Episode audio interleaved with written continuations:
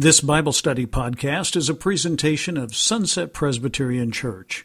For more information, log on to our website at www.sunsetpres.org. Good morning, everyone. Can you believe we are already here to December? We have already made it to Acts chapter 10, and that means that this is our last teaching session of the fall winter session. So give yourself a pat on the back. I know that um, the studies have been pretty intense this uh, whole term, but um, good for you for making it this far, and um, well done. So, as we go into Acts chapter 10, we have, thankfully, this time we have one big story to concentrate on, not a couple of different ones. Um, and most of the action takes place in um, the city of Caesarea. But before I get into diving into background details, how about I pray too? Um, Heavenly Father, Thank you so much for your word. We thank you for the story today. We thank you for the lesson and all of the um, fascinating details that um, have come out of it. Um, I pray for this morning, God, that you would help me, for us to focus, um, to be able to listen to you. In Jesus' name, amen. So, as I was um, beginning to say, Cornelius is the main character of the hour, him and Peter. And Cornelius is a centurion of the Italian cohort in the town of Caesarea. And right away, we see that the focus of this story is not just on traditional Israel Jewish themes. Um, Caesarea is a town obviously named after Caesar. It was an impressive port city designed by Herod and named after Caesar. And it was also a Roman garrison, so it's obviously a very Roman kind of city.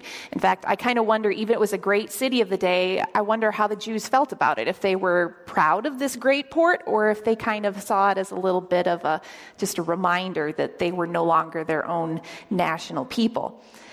Um, Cornelius is mentioned. He's a centurion of the Italian cohort. Centurions, um, we've seen them before in the New Testament. There was the centurions present at Jesus' crucifixion. There was the one that Jesus commended for his faith.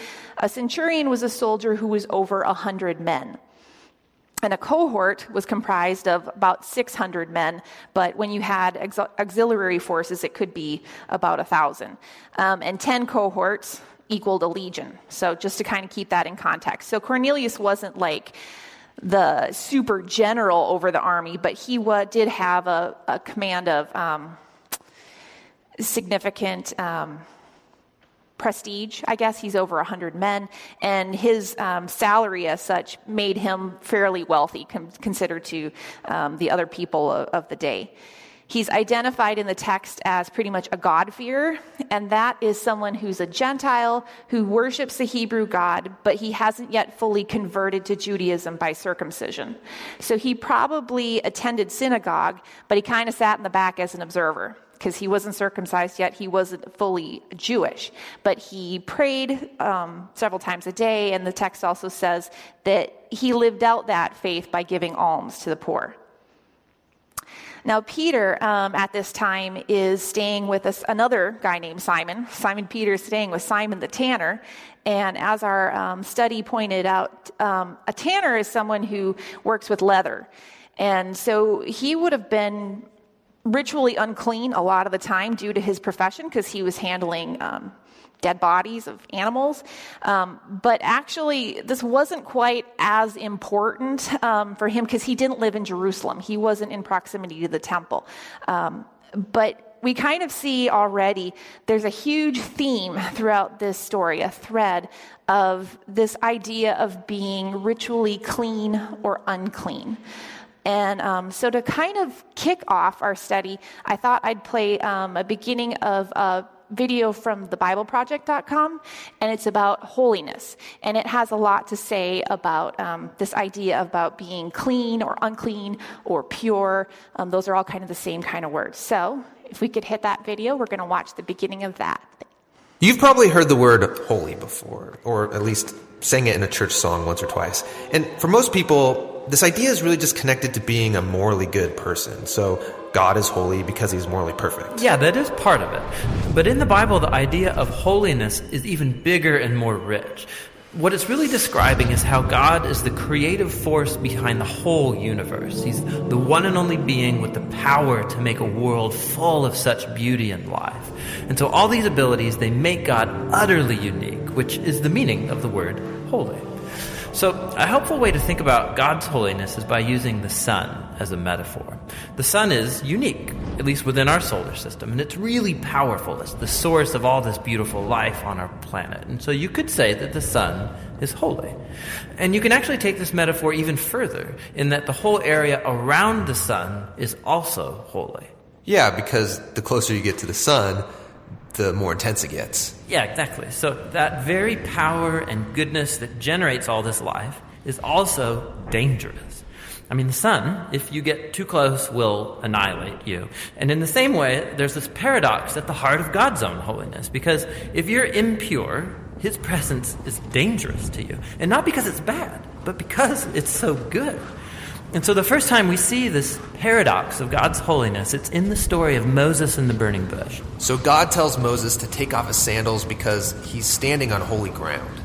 And Moses covers his face in fear, and God says, Hey, don't come any closer. It's intense. It's actually that intensity of God's holiness that's explored even more in the stories about Israel's temple, which was the main place where God's holy presence was located. And at the center of the temple was this room called the Most Holy Place. It's the hot spot of God's presence. And whether you're an Israelite living in the land around the temple or a priest working right in the temple, you're in proximity to God's holy presence, which is dangerous. Yeah, this is a problem. So, how's it supposed to work? Well, in the Bible, the solution is that you need to become pure. So, like being morally pure. Yeah, and that's easy enough to understand. But the Bible spends a lot of time talking about another kind of purity, being ritually pure, which is a state where you separate yourself from anything related to death, like touching things like diseased skin or dead bodies or even certain bodily fluids. All these make you impure. And becoming ritually impure isn't necessarily sinful. What's wrong is waltzing into God's presence when you're in an impure state. And so that's why God gave the Israelites very clear instructions for knowing when they were impure, steps to become pure, so that they could go into the temple again. So that's what the book of Leviticus is about. Right. But it doesn't stop there. This idea of this is even. Oh, thank you. So, what I love about that video is it kind of um, gives us a good overview of what it means to be pure or impure in the ritual sense of the Mosaic Law. Um, and as we can see, it isn't necessarily a sin to be unclean, but it's a sin to go into God's presence, the temple, when you're unclean. And so the commands surrounding this idea about being ritually and unclean, or ritually clean or unclean, they serve the Israelites both practical and symbolic functions. Now, for those of us in the modern day who have an understanding, modern understanding of um, germs and bacteria and things like that, when you read through these laws, it, you can't help but notice that um, there's a lot of health benefits for following these rules. Um, so, like if you have a c- contagious skin disease, you basically have to go quarantine for a little while until you can prove that you're well again. Um, you need to wash your hands before eating. You have to bury dead people quickly. You're not allowed to touch dead things. And if you do, again, you have to be like quarantined for a little while. Um, and even some of the things like the animals that are listed as unclean, many of them, like pork, are highly prone to parasites, um, especially in a day and age before refrigeration. Um, and there's like, I read um, in some of my research, I found that um, once a year before Passover, the Jews are commanded to severely, I mean, to entirely sweep their houses out, to remove every speck of yeast which did serve a symbolic um, purpose of symbolizing um, sin or evil. But basically, they have to throw away all their old food and do this white glove test of your house. And the timing of this is in spring, just when most of your winter stores of food are really starting to go bad, just at the time when rats are a real problem. Um, so it turns out that during the Middle Ages, some Jewish communities actually escaped the bubonic plague. Um, probably because the whole community was getting together and cleaning out their house, and so removing anything that, that rats would end up wanting to feed on. And sadly, this was leading to the suspicion in the Middle Ages that Jews were starting the plague. but it really was because they were following God's commands about um, this ritual purity kind of things.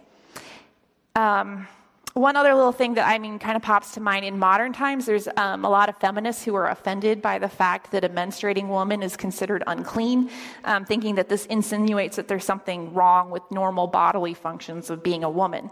But the truth is, it, it wasn't a gender specific thing. Male bodily fluids got the same kind of treatment, um, put them into a state of being ritually unclean. So it really wasn't a gender issue, it was more about bodily fluids. And when you think about it again from today's modern perspective, you kind of think, well, you know, I don't necessarily want to live in a world where everyone's just totally fine with bodily fluids and not washing their hands and things like that. That's kind of okay with me. So the question is were these rules just about public health? Um, because the Israelites back in Moses' day really didn't have a whole lot of comprehension about the same reasons that we would say, oh, yeah, that's a good idea to follow those things. Um, symbolically, these rules reminded them of who God was. Because, as the video says, God is the source of life and goodness, and He's holy. And holy means set apart or different. So He's set apart from all things having to do with sin and death. And it reminds them of who they are. As God's people, they're chosen. They are holy and set apart. And so that means it's both appropriate and necessary for them to behave in unique ways, especially if they're going to be in God's presence. So all of this worked, maybe a little bit too well. It gave the Jews a sense of identity, but unfortunately, it sometimes also gave them sort of an air of superiority, an idea that the Old Testament scriptures and Jesus refutes many times.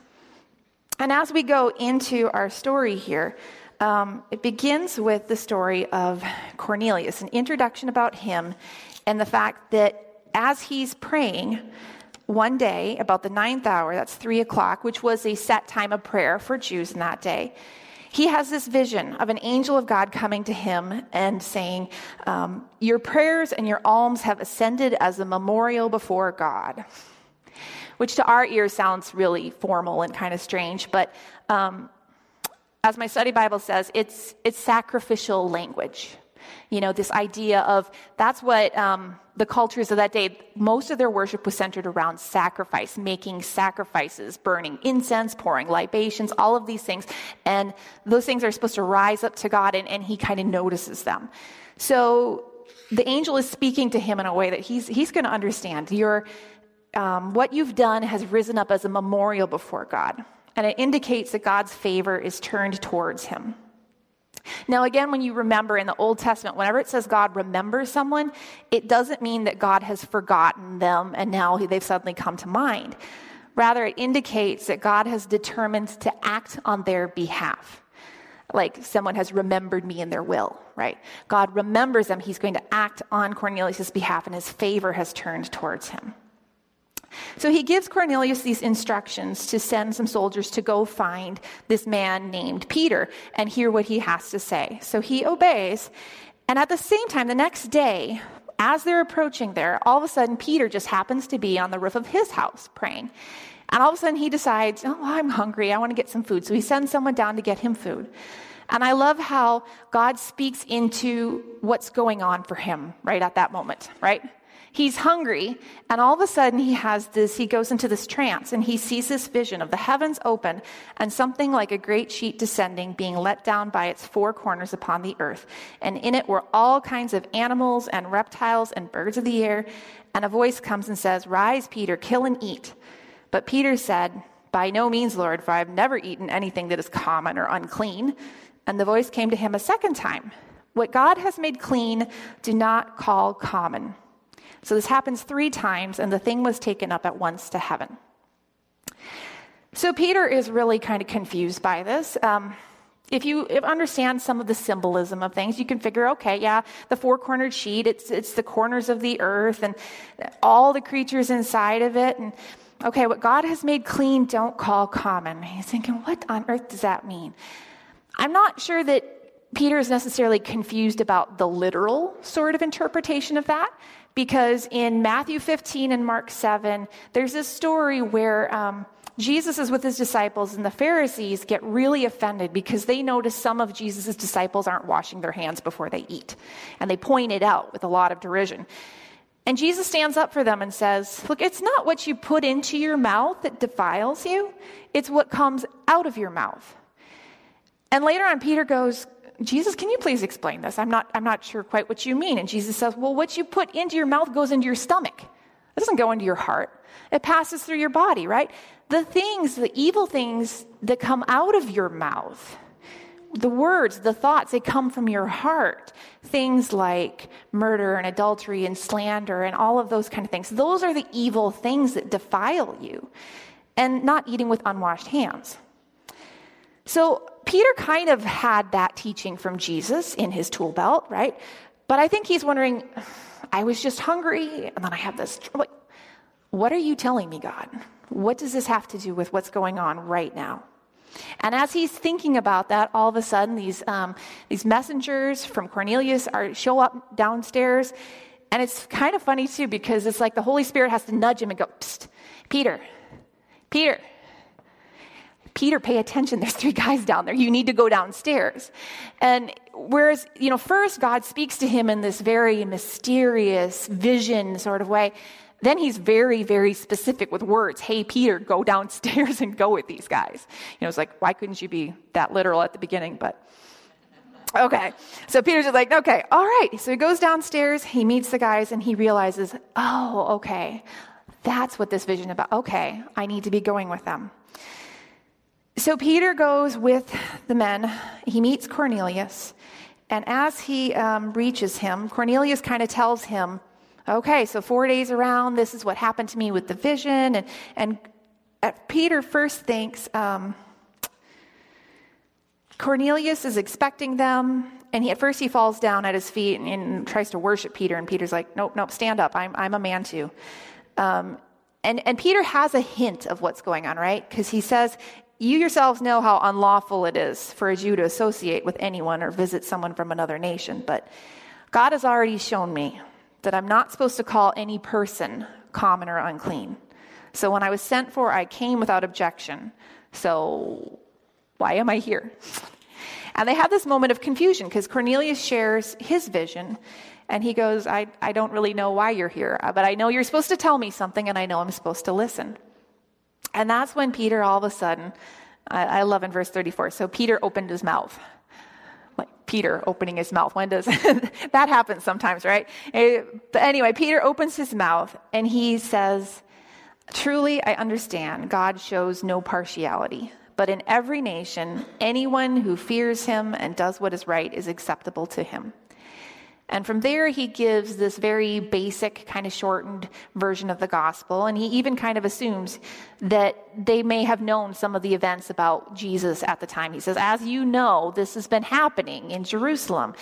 But he figures these people don't know the significance of what's been going on. So he gives them this shortened kind of version about who Jesus is and what Jesus' death and resurrection means, and he bears witness to him. And right at the end, as he's wrapping up, he goes, To all, to him, all the prophets bear witness that everyone who believes in him receives forgiveness of sins through his name. And while Peter is still saying these things, the Holy Spirit fell on all who heard the words. I love how it's like right as, it's almost as if, right as Peter is saying, everyone who believes in him that God comes through with this confirmation. Everyone who believes in him is going to receive. Wait, yeah. God just comes in and confirms that with this manifestation of the Holy Spirit. There's this visible and audible confirmation that the, because everyone who's there begins speaking in tongues and praising God. And I wonder there too um, whether Peter's companions also experienced that, that falling of the Holy Spirit, so that everyone present was all praising God together, um, or whether it was just them. Either way, um, it says that they started to have the same kind of experience, the same experience that the Jews had at Pentecost. And Peter comes to this you know, shocking conclusion that he realizes that, um, that what he's been saying is really true, right? Everyone who believes in Jesus, whether they're a Jew or a Gentile, they receive forgiveness of sins through the name of Jesus. And so he goes, Can anyone withhold water for baptizing these people who have received the Holy Spirit just as we have? So he commands them to be baptized in the name of Jesus. And then they stay with him for some days. So as we look over the story, Luke includes this story because it's a pivotal point in the early church. Prior to this moment, Christianity as such is basically a subset of the Jewish faith. The only difference between the two is that Peter and the Christians are interpreting Jesus as the Messiah, but the other Jews disagree on that assessment.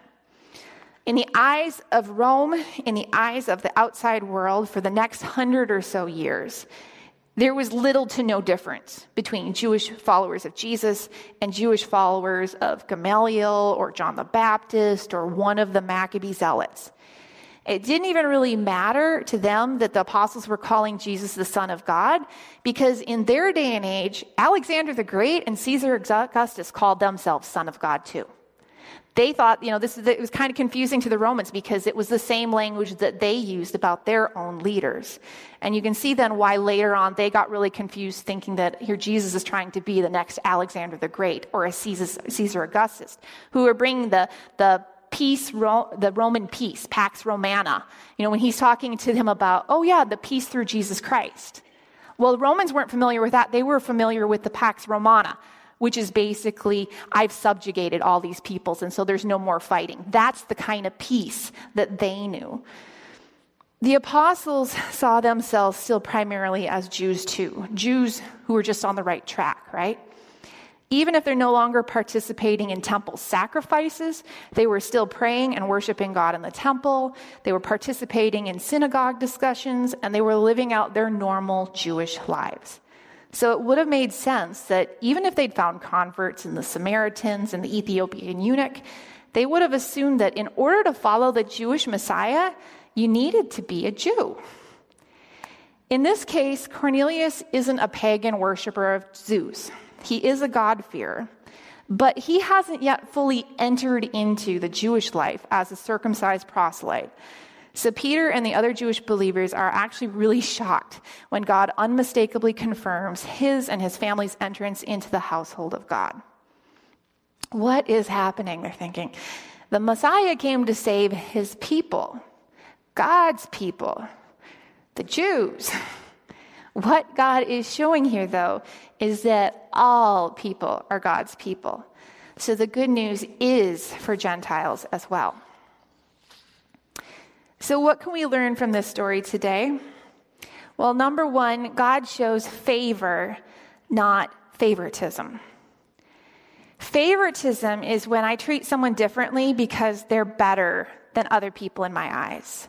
They're, they occupy this special class of people.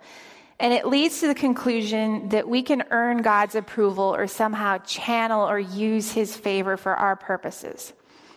This was a huge tenet of ancient pagan idolatry. They used sacrifices and rituals and libations to earn the approval and the aid of their gods. And sad to say, but Jews kind of around Jesus' time were getting into that mindset of saying, well, we are descendants of Abraham. You know, it doesn't really matter what we're doing if we're following you because we occupy this special class. We are descendants of Abraham. That makes us special and set apart. Now, in contrast, favor is the spirit of yes. Favor is when God looks upon someone with delight and he acts on their behalf. He lends his divine, divine power to their circumstances and abilities, and it results in something measurably and unexpectedly beyond what that person could have achieved on their own. And we see it all through the scriptures, don't we? We see it in Jacob, in Joseph, in Samuel, in Solomon, in Daniel, even in Jesus. Many of these people, they lived exemplary lives, but sometimes, like Jacob and Solomon, their lives weren't all that exemplary. But in their hearts, they valued and they prized God, and God responded accordingly. Now, God's favor didn't mean that they never encountered difficulty. Joseph's life does not sound, until the end, when he's finally raised up to be the right hand of Pharaoh, Joseph's life is full of difficulty. But what happens is, even though they did encounter difficulty, God turned it around for good. God was using their life for his purposes. And in this case, God knew Cornelius.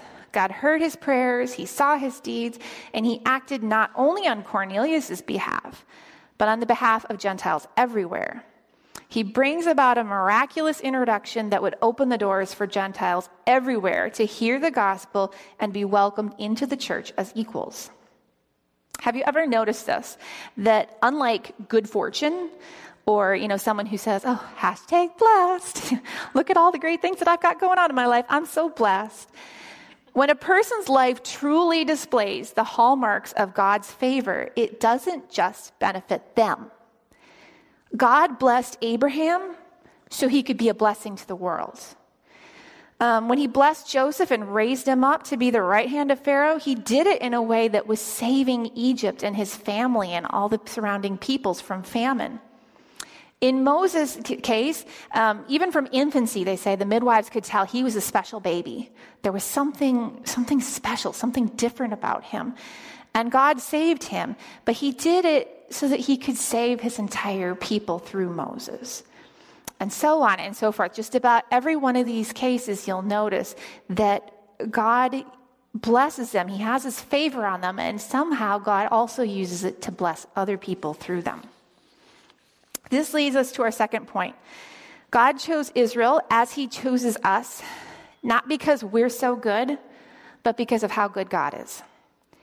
Now, each and every person has an intrinsic worth because they're made in the image of God. They're unique, they have purpose and value, but often we feel like this isn't enough. We feel like we need to prove that we're somebody, and to do that, we do that by comparing ourselves to others. And I don't need to give you any examples here, do I? Because you know how we do this. We say, well, I'm not as good as her, but I'm definitely better than her, and I will never be as bad as her, so that's just awesome. So I feel secure because of that. And without even realizing it, we've actually put our hope in favoritism. And this comes, we, this comes to light when one day something bad happens to us that wasn't supposed to. Like it would have been okay if it happened to someone else, but to us, it's a big shocker. Or what happens when something good happens to someone else that, in our estimate, didn't deserve it? You know, that guy should not have gotten that promotion because I work twice as hard as he does. I'm a better person. I don't understand why God would bless him with that and not me. When we realize this about ourselves, people generally have two reactions either they're offended or they're liberated. When we rely on favoritism, we close ourselves off and we distance ourselves from others. We want to maintain that distinction, that separation that makes us feel special because we assume that it's that separation that gives us worth. So if you take away the separation, if you push me out of first class and bump me back down to economy seating, you threaten my sense of value. But did you catch what, P- what God told Peter? What God has made clean. In the case of the Jews, it wasn't the rituals, the circumcision, the lifestyle that made them holy. God did. God set them apart. God said, I've made you my special inheritance, not because of anything that they had done or any special characteristics on their part, but because He wanted to. And so the rituals, the circumcision, the whole Jewish lifestyle was a sign. It was an outward manifestation of an identity that God had given them. And the same is still true for us as Christians, right? It's not our righteousness that earns us favor with God. It is the righteousness of Jesus that is given to us. So Jesus could say truthfully that God could make descendants of Abraham out of these rocks. And you can be offended by that, or you can be humbled and liberated because you'll never, ever have to rely on your own strength and abilities to try to win the heart of God. Instead, you can rely on the unchanging and unchangeable goodness of God. Finally, and this is a sobering reality, when we show favoritism, we show a fundamental lack of understanding for who God is and what the gospel is all about. So, with that, I'd like to finish watching the rest of this video because I think it um, shows who God is um, really, really well. Bigger and more rich. What it's really describing is how God is the creative force behind the whole universe. He's the one and only being with the power to That's okay. 255 is right where it's at. Perfect. Thank you. there. This idea keeps developing. So later in the scriptures, we find this really interesting story by a prophet named Isaiah. And he has this crazy vision where he's in the temple and he's right in God's presence. He's totally terrified. Yeah, he knows the rules. He shouldn't even be in there. And he's worried about being destroyed. And then this crazy creature called a seraphim Yeah, that is a crazy creature. Totally. So it flies over with a hot coal, and then it sears Isaiah's lips with the coal and says something really weird. Your guilt is taken away, and your sin is atoned for. So this burning coal somehow makes Isaiah pure. Yeah, it's remarkable because normally, if you touch something impure, it transfers its impurity to you. But now here's this new idea where you have this coal, this very holy and pure object, and it touches Isaiah, and it transfers its purity to him. Isaiah is not destroyed by God's holiness, he's transformed by it. I mean, the implications of this are just huge. But there's one more development, this time from another prophet, Ezekiel. And he has this vision where he's standing at the temple and he sees water trickling out from it. And then that water turns into a stream, and then it grows into a deep river that starts flowing through the desert, leaving this trail of green trees behind it. And then it flows into the Dead Sea, making everything fresh and alive. So instead of becoming pure first and then going into the temple, here God's holiness comes out from the temple, making things pure and bringing them to life. What does it all mean? So we don't know until we meet this man, Jesus. And he claims that he's fulfilling all of these ancient visions, but in surprising new ways. So Jesus, he went around touching people who are impure, people with skin diseases, a, a woman with chronic bleeding, or dead people. And when he touches them, their impurity should transfer over to Jesus. But instead, Jesus' purity transfers to them and actually heals their bodies. Jesus is like that holy coal in Isaiah's vision. Right. And Jesus claimed that he was the human embodiment of God's own holiness, and that he and his followers were now God's temple, so that through them, God's holy presence would go out into the world and bring life and healing and hope. And so, this is why Jesus described his followers as having streams of living water flowing out of them. So this is our part of the story where we find ourselves now, but where's this all heading? So the last pages of the Bible end with a final vision about God's holiness. And this time it's by a guy named John. And in his vision, we see the whole world made completely new. The entire earth has become God's temple. And Ezekiel's river is there, flowing out of God's presence, immersing all of creation, removing all impurity, and bringing everything back to life. We believe the Bible is one complete narrative, so we're making these videos to trace a I love how this video ends with the imagery of water because it's in the waters of baptism that our story ends today. Now, Cornelius and his household experienced the God given baptism of the Holy Spirit. And after that, Peter says, Who can deny them the waters of baptism? You and I might make the mistake of saying, Isn't the baptism of the Holy Spirit more important than the baptism of water? God clearly accepts them, so what's the point? As the ESV Study Bible explains, being baptized with water into the name of Jesus means you're taking the name of Jesus upon yourself. And since a name represented a person's entire character, you're also taking on the character of Jesus, committing to be a representative for him for your life. Cornelius believed and he saved, and God confirms it with the Holy Spirit. But water baptism is still important because it's this public demonstration that Cornelius and his family had taken upon themselves the name of Jesus and were now recognized members of the household of God. God clearly intended the nation of Israel to be different than its neighbors, a peculiar people whose differences in how they lived demonstrated to the world that they served a God like no other. But by the time of Jesus, many very well intentioned Jews were using these differences to separate and shut themselves off from the rest of the world so that they could keep their purity and their special status unsullied by anything or anyone else that was unclean. And as the list of contaminants got longer and longer, their world became smaller and walled off to more and more people. And they forgot all about their call to be a light and a blessing to the Gentile world.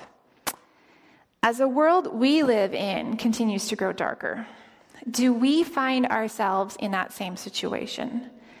Tempted to shut the darkness out, to hide the light we bear in the name of self preservation, to accept the blessings and favor of God, but refuse to share them with others?